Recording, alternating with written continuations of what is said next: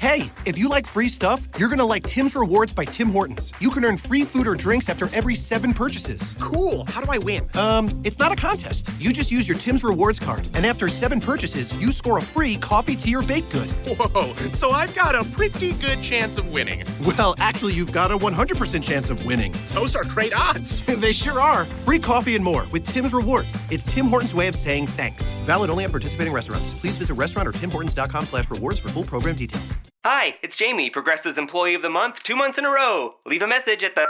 Hi, Jamie. It's me, Jamie. I just had a new idea for our song about the Name Your Price tool.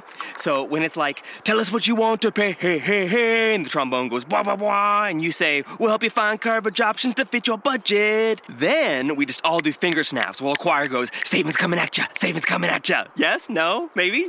Anyway, see you practice tonight. I got new lyrics for the rap break. Progressive Casualty Insurance Company and affiliates. Price and coverage match limited by state law. USA! USA! USA! USA! USA! Thanks for listening to Uncle Sam's Soccer Podcast, keeping you up to date with the latest in American soccer. And don't forget to subscribe.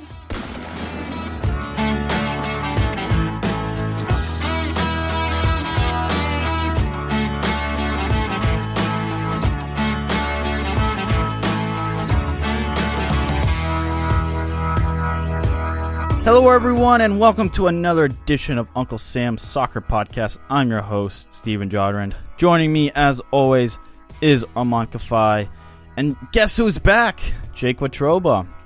On this episode, we discuss whether or not the International Champions Cup is worthy and its meaning to U.S. soccer. Yahoo sports writer and U.S. men's national team insider Doug McIntyre joins us to chat more on the Davies move to Bayern Munich. And finally, we look at something controversial. Maybe you haven't even heard of it. It's regarding U.S. soccer. Now, before we get to today's show, I do want to remind you to follow us on Twitter, UncSam Soccer Pod. I myself, Stephen Jodorant, at Armankafai, at Jake Watroba. We always enjoy your feedback, your commentary, so continue to send those in.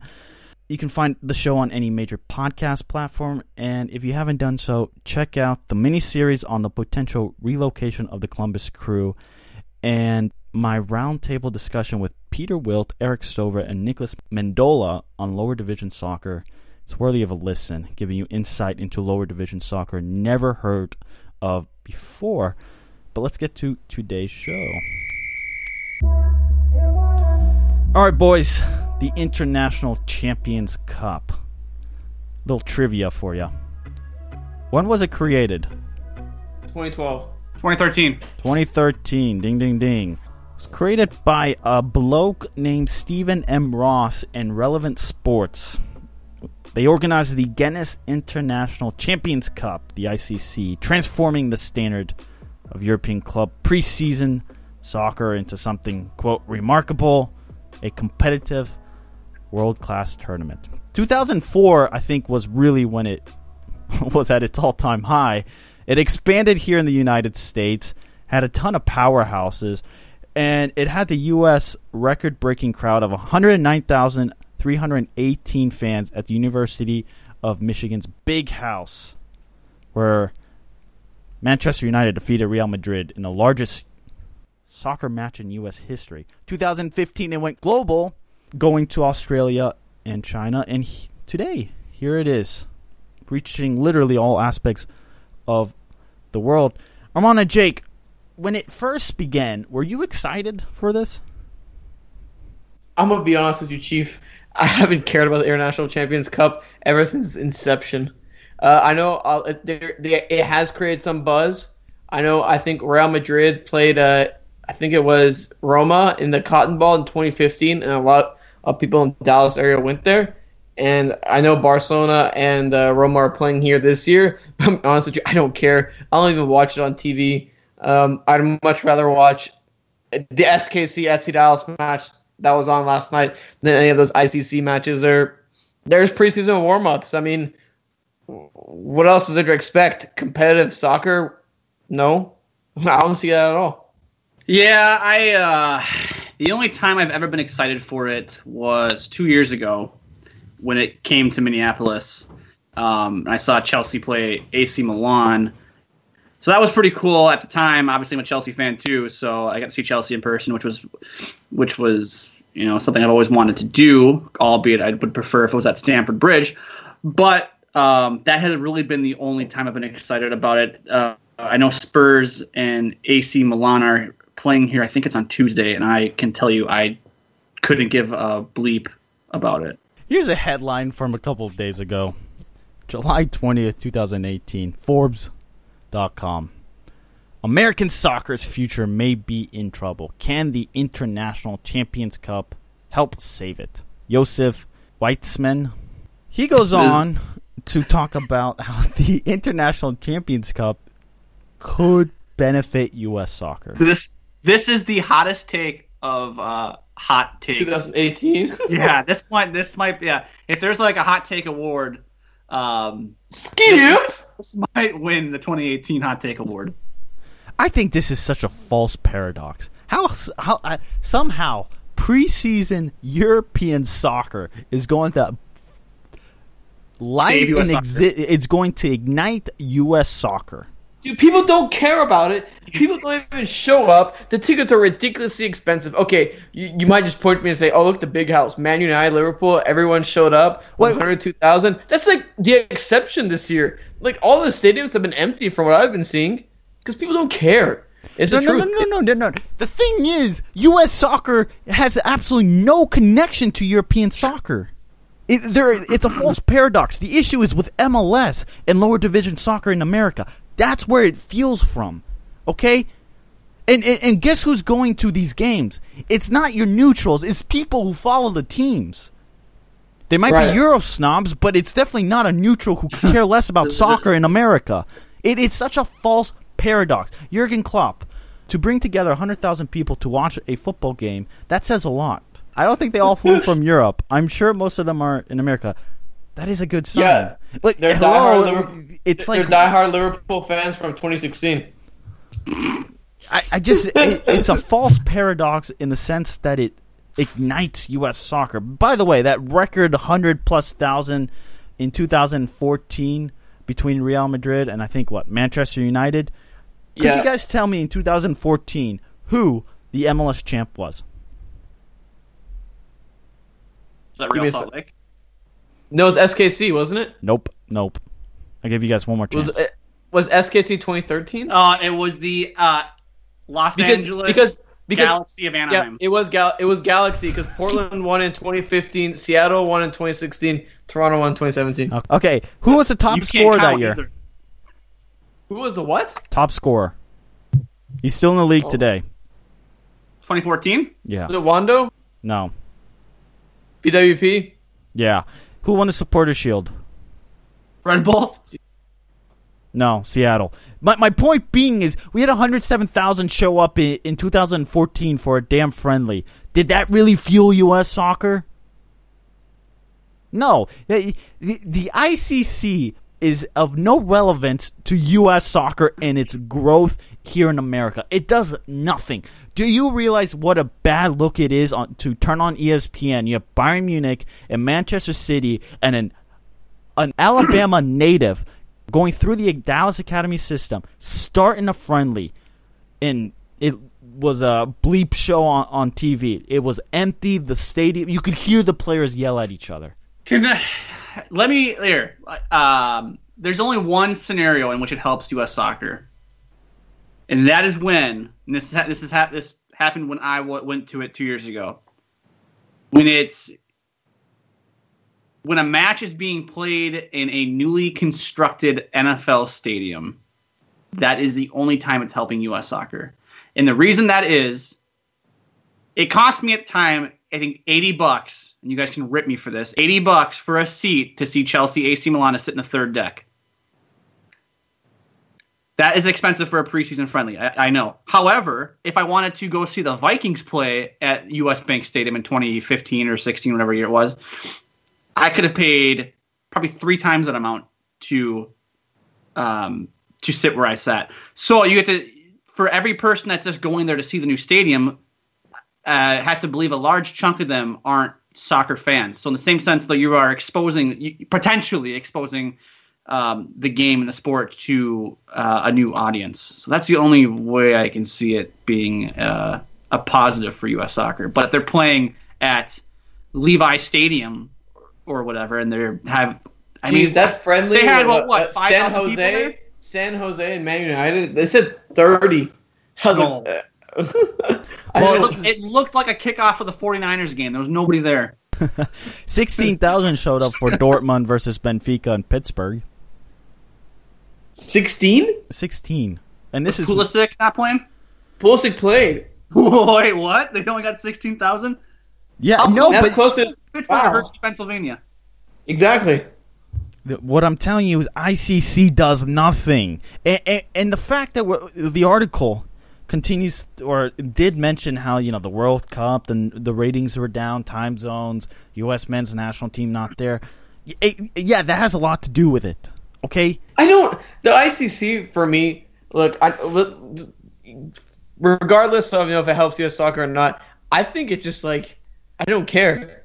You know, I'd much rather watch MLS. I think I'd we're all like I'd- that. I think I'd much rather watch MLS. I know, Steven, I know you've kind of changed uh, from back in the day when you uh, hated MLS, but now would you like admit you, you'd much rather watch MLS than an ICC match, right? Um, I, I think even back then, I, it depended on who was playing. I think you know, if I like Liverpool versus Man United, Shaqiri's there. I think I would go just for the fact that he's a Swiss player. That's the only reason why I would go to one of these friendlies is to see if I can get one of the Swiss players to come over and chat with me. What what Reto Ziegler or uh, Philippe uh, Senderos isn't good enough for you? No, but if you go Yeah. back to the well, no, no, no. But if you go back to 2000 and what 13, 14 when this was created, but much I would rather watch MLS now. There's no meaning to these friendlies. It is. uh, It's not even a fun product to watch. Like I, I, I don't get why fans spend eighty dollars on these tickets watch. You know, even Jose Mourinho said, "Why watch these games?" So let me You let me play have- devil. Let me, sorry, Jake. Let me play devil's No. advocate real quick. He said no. uh, uh, but let, MLS, a lot of the games don't have meaning until later. So what makes them more? What makes them more different than ICC? Here, yeah, I watched a pretty I watched a pretty meaningless DC United versus Colorado Rapids game last night. Okay, it's about as meaningless as I has Dortmund versus uh, Benfica. Well, let me let me let me let me tell you why. The reason why these games, like for the reason the reason why the games I think played at Ann Arbor, yes, it's a big stadium, but there's no MLS market there. Think about it. I think there's more of a there's more of a draw to non MLS markets with these friendlies because, you know, you got an MLS game going on. Why watch a friendly? I also I also wonder. Think about it, the league has transformed through the years. Uh, I just mentioned who the winner was. Do you know how many how many teams were in MLS in 2014? 18. I think it's 19. Anyway, where do you see this ICC tournament going in the future? It'll still be here. I think it'll still be here no matter what. I think there's always a market for people who wants to see their glorious Manchester United play um, in uh, Ann Arbor. I, I there'll always be a place. There's always a place to make money. Um, now, will it have relevance? I, I don't think so. I think more people are starting to say, "Hey, we'd rather watch MLS than the ICC." But I still think it always has a place, especially the U.S. market, and you know how many people just refuse to watch MLS, but uh, will watch uh, the Premier League like uh, their life is online. Is cheaper tickets a good way to go about it, though? Do you think they'd be able to sell out, say, a Gillette Oh, Stadium? I think so. of It's ridiculous. It's ridiculous to make making like a premium or something. Like they have to realize like there's there's almost like no demand, right? Because think about it, there's no demand for it. So I mean, for MLS clubs, they're increasing their prices for teams because there is a demand and it's incre- and, and it's increasing. There's no demand for this stuff right now, man. I mean, what do we see at Levi Stadium? There's no one there. No one. There's no one. Sixteen thousand. Pittsburgh versus or Pittsburgh versus Benfica versus Dortmund. Christian Pulisic is from Pennsylvania, yet they're going at sixteen thousand. Come on, man. Come on. You can't be making your tickets like 90 bucks and then expecting people to show up and there's like no demand for it. No one cares. No one cares to watch insert player that wears like number 67 or something because he's a youth player. Well, Like, the audience cares. the audience also knows that it's a preseason tournament too, and you're not going to see the uh, the mainstays on on the in both clubs. So in You that also regard, won't see it's them like competitively. it's not gonna, right. You yeah, but you're right though. Like the price has something to do with it. But if you're gonna tell me that I'm gonna go to see uh, Liverpool play and I'm, I'm gonna see their U23 team on the field, like I I don't care. I want to see Mo Salah. You know, I want to see Sadio Mane. I want to see Roberto Firmino. I don't I don't care to see random player from the youth academy. You know, like people. I, I, I think at first it was a cool thing, you know, but it goes to Ann Arbor every year. If it goes to San Francisco every year, and you're getting this these same C squads year after year, the ticket prices are eighty bucks, ninety bucks, hundred bucks, however might might however much it might be. People are going to get turned off by it. Now, we'll, you know, I'll see on Tuesday how it is here in Minnesota. I think the tickets are reasonably priced in the lower bowl, thirty-seven bucks. I don't think that's, I don't think that's terribly uh, expensive to see Spurs play AC Milan. Now, I'm not going to go because I don't care to see Spurs or AC Milan, and I know that Tottenham it basically was only bringing uh, Son and uh, Eriksen to uh, North America. So, but I, I kind of, I, I mean, I can kind of see this tournament kind of fading away here in a few years, just because of if you're only drawing people to Ann Arbor. I mean, is that enough to make sure that the, the tournament keeps coming stateside? I don't think so. No, you, no, you're right. Then I'm going to leave you guys with this statistic. And a Gallup poll was taken uh, early 2000, late 2017 was released uh, early 2018, and soccer among all adults is seven percent popular. Soccer is seven percent popular, two percent behind baseball. And you look at the 13 to 34 year old bracket. Soccer is tied with basketball in popularity. Now, football is miles ahead. But it's, uh, the people who saying soccer is dying, some have suggested the the poll numbers regarding youth participation in soccer is declining. Sure, but I think soccer is only trending up. Just look at the fan bases. Look at MLS expansion. Look at lower division soccer. It, it's growing, and people like the sport because it's it, it's a whole different conversation for a whole nother day. People like the sport, and once you get hooked, it's kind of hard to go away. Up next is Doug McIntyre.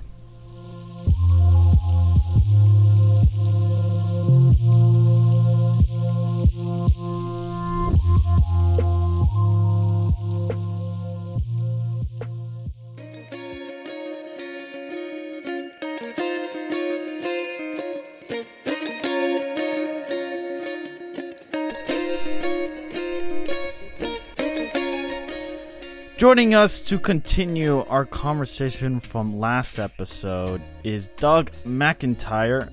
He is a U.S. men's national team insider for Yahoo Sports. You can follow him at by Doug McIntyre. Doug, how's it going? Pretty good, pretty good, guys. How are you? Doing well. Yeah, we're doing we're doing well, and recently in MLS we've been hearing. We talked last episode, Steven, about Alphonso Davies' transfer to Bayern Munich, and Doug, you've been all over this story. We actually saw him score twice last night. What'd you make of his performance last night? Yeah, unbelievable performance. And if you if you haven't seen the highlights, go check them out now. I mean, clearly a guy that's uh, that's feeling it after um, you know the, the record breaking MLS record breaking transfer, uh, a deal that could could end up being well north of twenty million dollars US. Um, is uh, was announced. He's on his way to Bayern at the end of the year.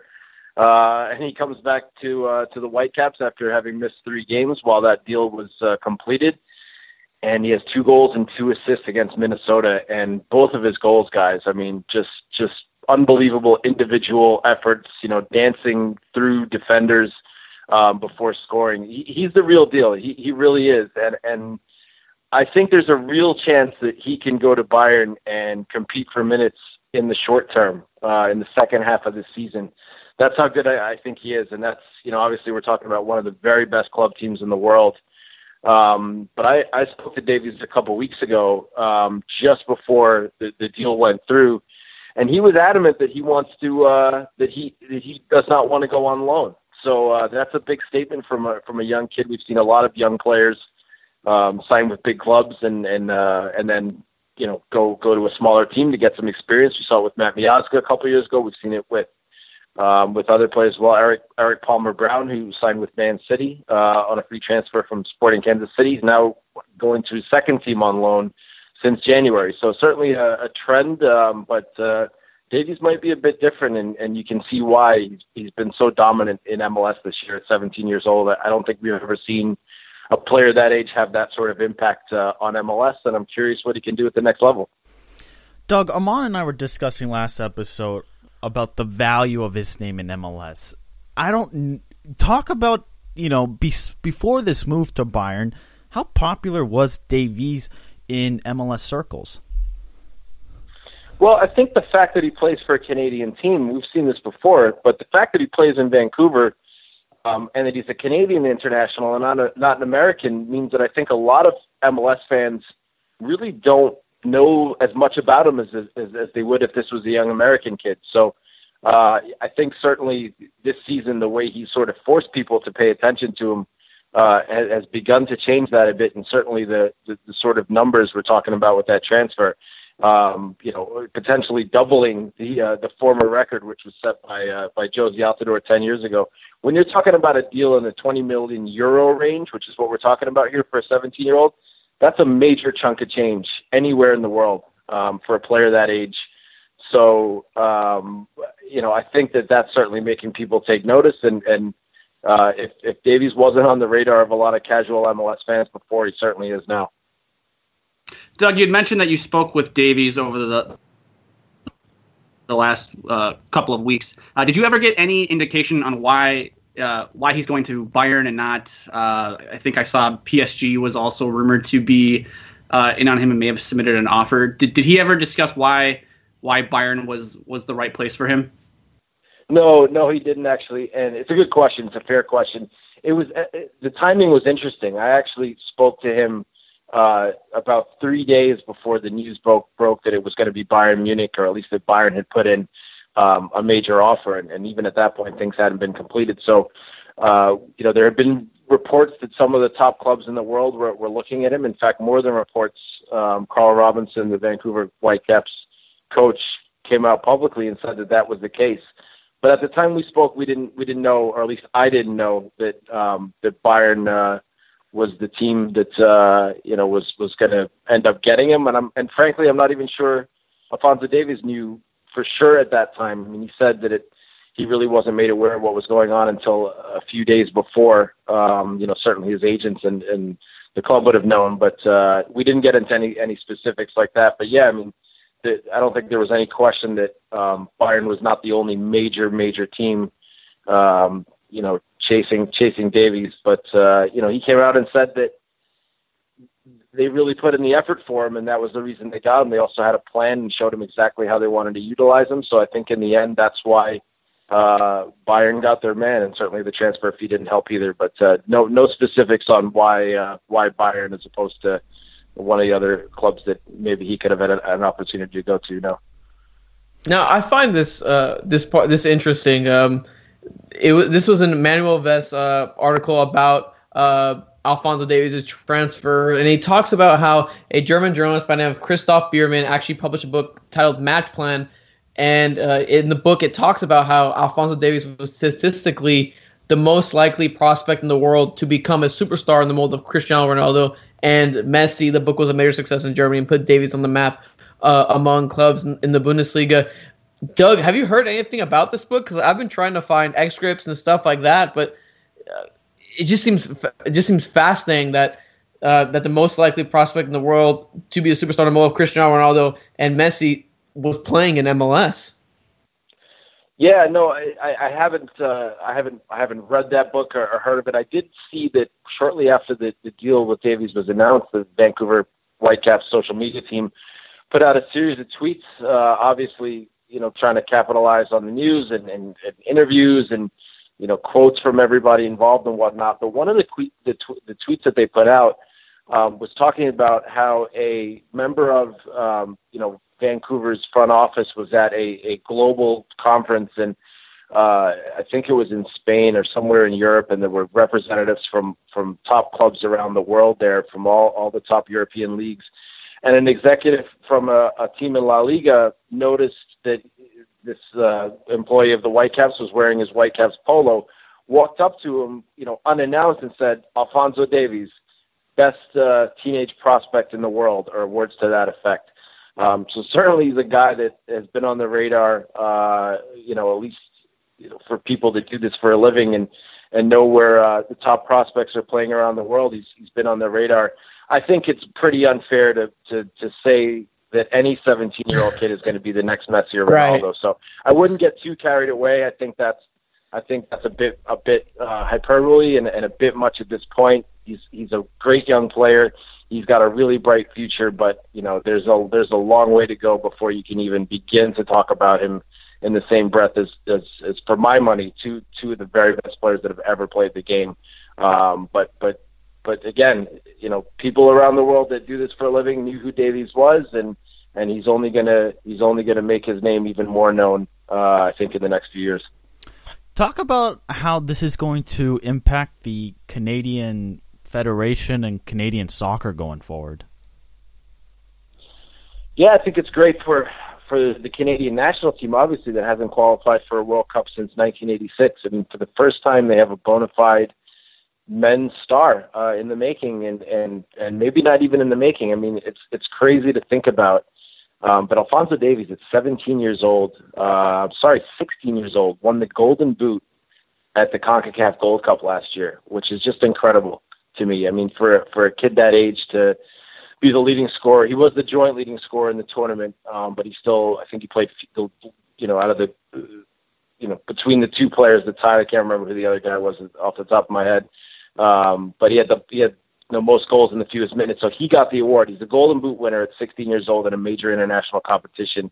Uh, and you know, I can hear all the people saying, "Oh, well, you know, Gold Cup is not a major international competition, especially an off-year Gold Cup, where it's maybe not the first teams of, of every country." But certainly an impressive feat. So uh, he's a star for, for Canada's national team. And, and it's funny, I asked him a bit about uh, the 2026 World Cup, which is obviously going to be coming to the United States, Mexico, and Canada in a, in a joint bid um, eight years from now. And, and Davies was in Moscow and gave a speech uh, as part of the United Bid's presentation to the FIFA Con- Congress. And I think a lot of people were very impressed um, with how eloquent he showed being such a young a young guy telling his story. Um, so I asked him, you know, does that kind of put a, a bit of bounce in your step, knowing for sure that you're going to have the opportunity to play in a World Cup when you're just going to be 25 years old, you know, to play in a World Cup in your home country. And he kind of laughed and said, you know, yeah, it's it's great and everything, and I'm glad we won the bid, but right now I'm thinking about Qatar in 2022. Um, so I think that's the goal for the Canadian national team. I mean, the Canadian team, I think, is is is a is a squad, and Canada's a country that has not um, lived up to its potential on the international stage. They had a lot of good players for a lot of years. You think of guys like Dwayne De Rosario, who's excellent in MLS. A lot of other quality players um, that were playing in some some very good leagues, and they were never able to really put it together as a national team. They didn't even make the final round, the hexagonal round of CONCACAF qualifying. Um, you know, for the last the last 20 years, the 1998 cycle was the last time uh, that Canada was even in the final six in CONCACAF trying to get to a World Cup, which is a pretty astounding stat when you think of, you know, some of the other the other countries that have uh, made it in over the years. So uh, I would certainly hope that Canada would at least get back to coming close to qualifying for a World Cup at some point. Um, and certainly they're looking at this next uh, tournament in Qatar four years from now uh, as something they want to make um, before they, you know, hopefully, and I think for sure, will get an auto bid along with the United States and and Mexico for for 2026. Uh, Doug, before we gave you a call, uh, Steven Arman and I were discussing uh, Alphonso Davies versus Christian Pulisic, whose ceiling is higher. Um, what is your take on that? Yeah, that's a it's a bit of a loaded question, um, but fair, a fair one, and one I've thought about a lot. I mean, it's a question like how good is how good is Alphonso Davies? And I think the real answer is we're not going to know until Mm-hmm. he gets over to Germany, and we can see him uh, playing, you know, playing in the Bundesliga, playing against top top players. Uh, and I think I think he's going to have a harder time getting into Bayern's team than than even maybe Christian Pul- Pulisic did with Dortmund. I mean, Bayern is a step up from any team in Germany. It's the reason they've been so dominant uh, in the Bundesliga, and they're they're a team that's a, a, a contender to win the Champions League every single year. Uh, and you know, Dortmund's a great team. Schalke's a great team. Um, there, there's a, certainly a number of other top teams in Germany, but really Bayern is clearly uh, the, the the best team and has been the best team in that league for a long time. Um, but I again, I really do think that he he can go over there and play, and I do think Bayern has looked at the success of young North American players in Christian Pulisic, in Weston McKennie, being able to come over and start in that league as teenagers. I mean, Weston McKennie, as a 19-year-old, helped Schalke finish second in that league behind Bayern last year, and we've all seen what, what Pulisic has done. And Christian Pulisic's been a starter for Dortmund since he was 17 years old. So why can't why can't Davies, who you know, he's obviously a very dynamic player. I think he's a bit more physically gifted than, than Christian Pulisic is. Obviously, Pulisic's a very, very, very good player, very smart player, and technical and all that. And Davies is those things as well. Um, but uh, what you know, time will tell. Uh, you know which which guy is uh, the better player. Uh, you have to give the nod to Christian Pulisic at this point because he's done it. He's he's he's a, a proven player in the Bundesliga. He's he's scored goals in the Champions League. He's started Champions League games against teams like Real Madrid. Uh, but I do think Davies' ceiling is, is really high, and it's going to be really fun to watch uh, all these guys. Uh, and I'll throw Josh Sargent's uh, name in there as well, a young American player, 18 years old, uh, in his first uh, season, at least first season that he's eligible to play for Werder Bremen, another Bundesliga team. Uh, so exciting times for North American teen- teenagers in Germany. There's no question about it.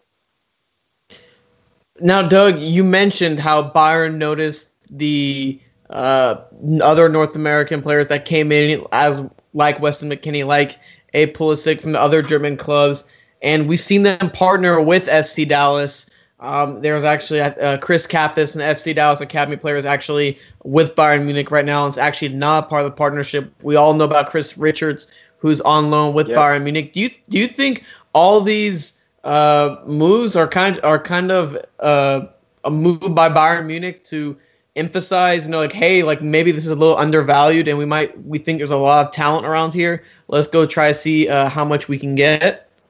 Kind of like that. I think that yeah, I think that's part of it. I mean, I think a lot of a lot of European teams have looked at the North American market as uh, as a place that they can they can go and find talent um, and and talent that's that's cheap in a lot of cases because of, of the, the way the system is here. I mean, we all know that McKennie um, left the FC Dallas Academy to go over to Schalke, and, and you know I think he'd spent seven years in the FC Dallas Academy, and, and he goes over and and uh, and walks away for nothing. I mean, FCD didn't get a didn't get a dime for uh, for his training, and, and you know no solidarity payments or anything like that. And in the U.S., at least right now, uh, I did think it was interesting that uh, that Vancouver uh, sent a solidarity pa- uh, payment to um, Alphonso Davies' youth, youth club in Edmonton uh, after the, the deal was completed this week. Um, but uh, yeah, there's there's certainly some interest in, in North American players. It's a big talent pool. It's hard for MLS clubs to cover every inch of uh, of a massive uh, continent. There's certainly the U.S. and Canada, and um, and then there's the the business side as well. I mean, Bayern has an office in the United States, uh, in New York, and and there are other you know big clubs that do as well. So they, they I think they see the marketing potential in the United States as well. But yeah, there's there's there's talent there, but before you know before these guys uh you know we want to get too carried away I, and and I thought Chris Richards did a very good job last night. He started against Manchester City uh in, in a pretty uh exciting preseason friendly game in the in the ICC the International Champions Cup and uh you know had some nervous moments early but I but I thought you know for an 18 year old kid starting at center back against uh some very very good players from from the English champions uh pretty much held his own especially as that game went on Um, but until they do it in real games and until they're actually playing in, in meaningful matches, uh, league games, uh, I, I, I wouldn't get too carried away um, just yet. A club like Bayern Munich has a lot of resources. They they scour the earth for for players, and they'll they'll buy a lot of them, and and and only a few of them pan out. So. Uh, you know, I think I think having a bit of perspective is important when you're talking about uh, young players like like those. Do you think it's kind of a uh, I don't know if it's the right word, but kind of a market inefficiency of sorts that you know there's no compensation and you can almost essentially like poach players uh, from academies without giving up any sort of compensation, kind of making it a I guess like you said a, a cheaper uh, way to get talent. I think that's a factor. I mean, I think you'd be silly to think that it's not. Um, I think it is a factor, and certainly a club like Bayern can afford, uh, you know, can afford to, to pay compensation. But yeah, it does.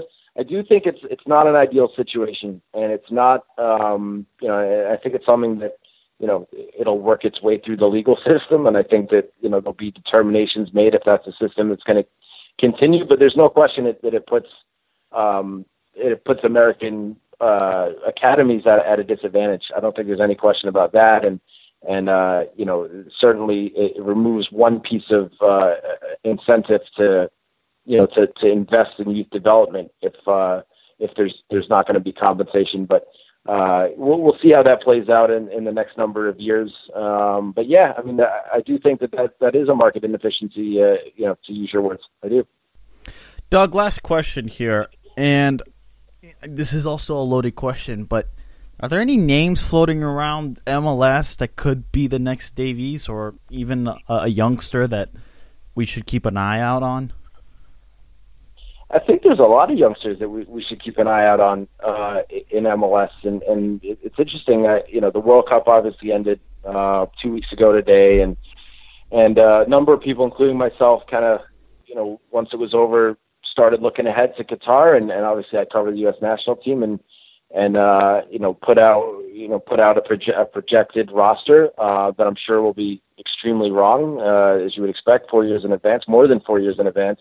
You know what the U.S. squad, what what the 23 man squad for 2022 could look like uh, if the United States qualifies. Of course, no no guarantees there, as we all know now. Um, uh, and there are a number of guys that you know I looked at that are are very young players that are playing in MLS, and I'll give you two names uh, to to leave you with. And uh, I saw both of them play last night. I don't know if you guys caught the uh, the FC Dallas uh, Sporting Kansas City game. Uh, Arman, I'm sure mm-hmm. you did for sure. Yeah, but uh, absolutely. yeah, yeah, but you you, you know you, you look at uh, Reggie Cannon, the right back from mm-hmm. FC Dallas. He's a guy that has a ton of a ton of speed. Um, and uh, and you know, the U.S. has not produced a lot of fullbacks over the years. It's been a, and that's still the case. I mean, there's not a there's not a ton of depth at depth at fullback um, in the U.S. When we look back to qualifying, you had uh, you had Graham Zusi playing in games. We've we've seen converted midfielders uh, in the past. Look at the last World Cup, Fabian Johnson, another guy that's probably a natural midfielder goes back into the back line. DaMarcus Beasley, career midfielder, gets pushed uh, into left back, and, and you can go on and on. I mean, you can go back a number of World Cups, the 2006 World Cup. Uh, Bobby Convey's uh, playing as a fullback, another midfielder, even 2002 to, to go way, way back, that great run that the U.S. had way back then. Um, two converted midfielders at the fullback spots even then, and Tony Sanneh and uh, and Frankie Hejduk. So um, so yeah, it's good to have a, some some real uh, good uh, prospects, uh, outside back prospects in MLS. Danilo Acosta, uh, a guy uh, that plays for Real Salt Lake. Um, you know, for my money, one of the best teams in the league at developing young young talent. I think he's a he's an interesting player as a left back, uh, and a guy uh, again that we saw last night in uh, Jaylin Lindsey, 18 years old, uh, naturally right-footed player, but playing left back uh, for for Sporting Kansas City uh, for for Peter Vermes, um, and I, I thought he was very good last night. Uh, uh, and you know, for an 18 year old to be starting in any any you know professional back line in the world is impressive. Um, and I think it's pretty good to see now in MLS because I think in years past we haven't seen a ton of teenage players um, that are getting playing time and making a mark in MLS, or at least we haven't seen enough of those guys. And I think that's starting to change. We're seeing guys like Tyler Adams with the Red Bulls uh, you know, now established, uh, established, uh, an established player in this league, Davies, that we spent a good portion of, of you know, this pod talking about. Um, so that's a good thing because you look around the world and, and different leagues and you see uh, you see young guys breaking through at young ages. That's a good thing. And uh, you know the knock on American players has always been there. It can be a bit of uh, you know they're late developers for a number of reasons, and you certainly see that with players coming out of college. But I think it's encouraging that we're seeing younger players coming through and breaking into the first teams, having you know come out of the the academy systems, and um, I'm hopeful and I'm confident that we're going to see more of that uh, as the years go by here. Doug, thank you so much for joining us today. Tell the listeners where they can find your work and where they can find you on Twitter and any other social media platform you want to plug away. Yeah, sure. Thanks for having me, guys. A real pleasure chatting with you. I'm, I'm at Doug Mac, uh, by Doug McIntyre on Twitter, uh, and you can just you can find me at Yahoo Sports. Uh, and we'll be doing a lot of uh, a lot of U.S. men's national team coverage this fall. Number of high-profile uh, friendly matches coming up starting uh, in September with games against Brazil, Mexico. Uh, the year's going to end with games against Italy and England. Um, so a, a, lot of stuff to look forward to before the end of the year, and uh, I hope you guys check it out. We will. We look forward to it, and thanks for coming on, Doug. Chat soon, I guess. You got it, guys. Anytime, anytime. Pleasure. Pleasure. Thank you.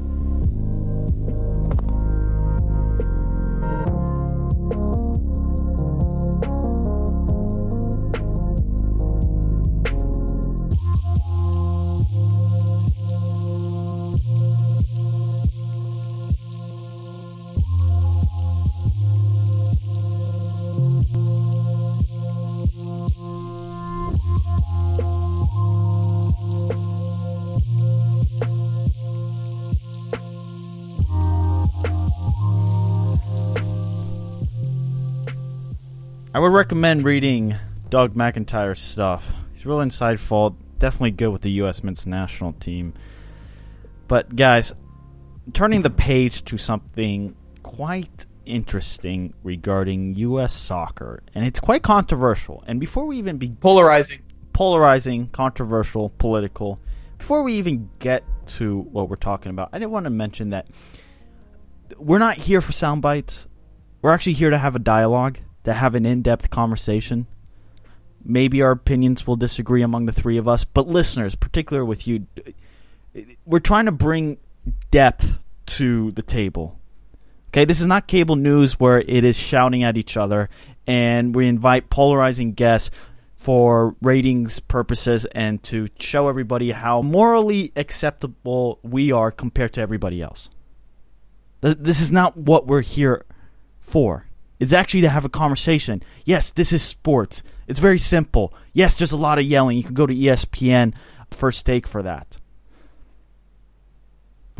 But what we're trying to talk about here is U.S. soccer, and U.S. soccer is is complex. Just go to my discussion on lower division soccer. It's not about the banter pro rail for USA 24 7. No, it was about marketing. It was about the players. It was about the financial structure of it all and what does U.S. soccer want? Well, what about MLS? It, it, it's complex. So this next conversation here is complex. It's in depth.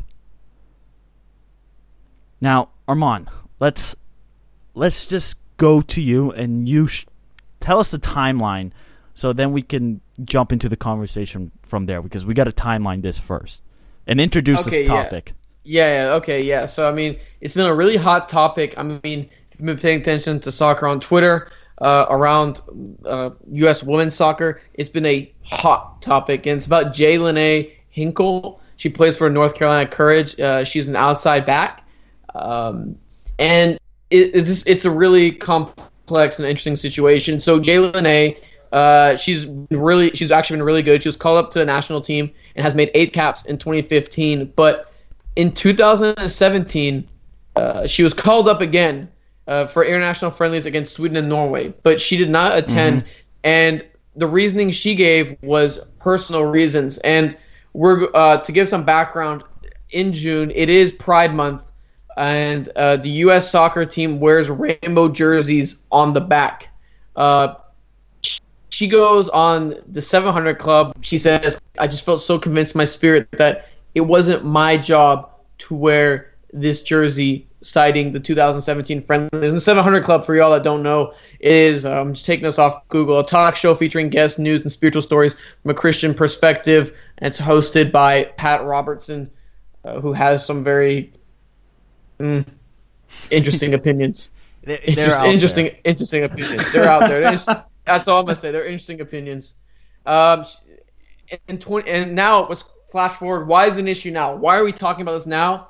She was actually called up to women's national team uh, training camp for the Tournament of Nations, uh, which marked her first call up from a team since withdrawing from the camp in 2017. And she was not called up, or she was not. She was cut from the team, plain and simple. And it's really interesting because when I was reading about this topic, a, a lot of people, even people who are against what she, what uh, they believe is the homophobia that uh, she promotes, is they're saying she's good enough. They're saying that the fullback is a problem position for the U.S. Women's National Team. This is from the SB Nation article by uh, Kim McCauley. Uh, people are really skeptical that it was only soccer re- reasons. And many people say it's she's a really good tactical fit for the team, and that she's the a more attacking and better fullback. So the question behind this is now: is it yay for U.S. Soccer for cutting uh, someone uh, who does not agree with uh, LGBTQ, or are they reverse blackballing her, or reverse Colin Kaepernicking her? uh, as what's going on with Colin Kaepernick right now in the NFL. And guys, uh, what, what, what are your thoughts on that? I think it's just a very fascinating situation that U.S. soccer find themselves in. Jake, before we get into the conversation, I want to I wanted to mention this is not about the LGBTQ community versus the Christian right. This is USSF versus this player. So from Hinkle's actions, uh, getting called up and then refusing to wear the jersey, therefore she declined the call up. Let's begin there, guys. Was that the right decisions?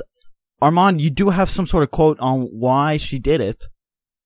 Uh, she goes and she says on the 700 Club, I just I felt so convicted in my spirit. That wasn't my job to wear this jersey. I gave myself three days to seek and pray and determine what he was asking me to do in the situation. I knew in my spirit I was doing the right thing. I knew I was being obedient. I mean, if she wanted to reject it, I mean, she can. It, it's her belief. I'm not going to criticize someone. Uh, I'm not going to criticize someone's faith, I guess, but I don't. I don't. I don't agree with it, but at the same time, I don't agree that the way that I think we talked about this, Steven. The way that she went about it, you know, going on the 700 Club and just kind of proclaiming it to the world. Well, my biggest issue is that she she talks about you know being Christian and coming out and praying about it. Fine, that, that's good. My issue is it, it, it's counterproductive in today's society on what she did.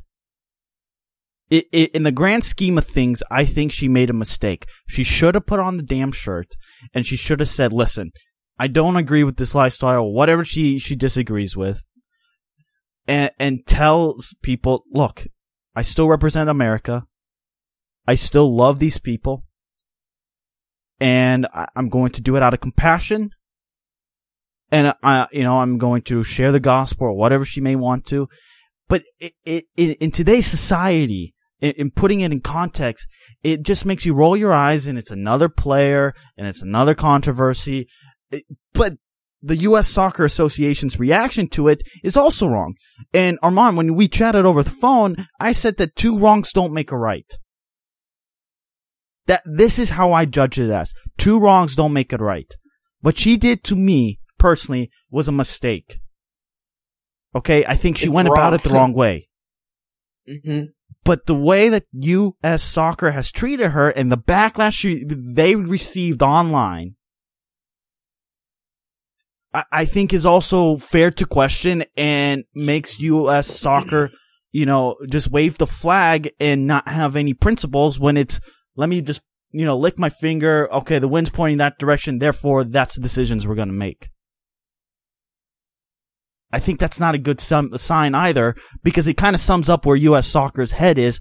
Oh, you, you know, it's like the GM position. Apples and oranges comparison here, but it was because the fans were calling for it. Again, U.S. soccer licks their finger, puts it up in the air. That's the way the wind is blowing. Therefore, let's go with that decision. No, is that a bad comparison? Uh, tell me wrong. Like, you know, I'm up for I- disagreement. I kind of disagree with you that it's a bad look for U.S. soccer to blackballer. Is that the word, is that what the word we're using? Yeah, blackball. I mean- re- reverse Colin Kaepernick. R- reverse Colin Kaepernicking her. In, in one sense, I mean, by all means, she has every right to believe or say whatever she wants to say. This is America. She can choose to not want to represent her country when they're putting, um, what's the right? I don't The know how to say it. They're, colors? they're putting a rainbow pride statement on the the back of the shirt. If she doesn't, if she wants to stick to sports, because that's basically what she's saying is, I want to stick to sports. I don't want to. I don't mm-hmm. want to Yeah, but she she represent anything more than sports. Yeah. But hold on here. Let me finish. She can do that, and she has every right to do that. However, it does not protect her from consequence. And at the end of the day, what is U.S. soccer? Most notably, the women's side. Oh, I shouldn't say most notably, notably the women's side. What is U.S. soccer trying to accomplish when they're putting these teams on the field and they're showcasing them in front of, you know, 20, 30, 40,000 people in in the stadium? What what what's their goal? To it's make money. USA. No, it's to make money. It's not Oh, okay, USA. fair- it's to make money. yeah, They're trying okay, to make money. Okay, so it's not a good look for U.S. soccer to say, "Look at this player we have here." Uh, one of our, I don't, I don't know if prominent is the right word, but look at this player we have in our starting lineup. One of our our fullbacks that is not supportive of the LGBTQ community. But Think about think about the backlash that causes, though. Think okay. of the backlash. Insert a dollar. I mean, so, you know, soccer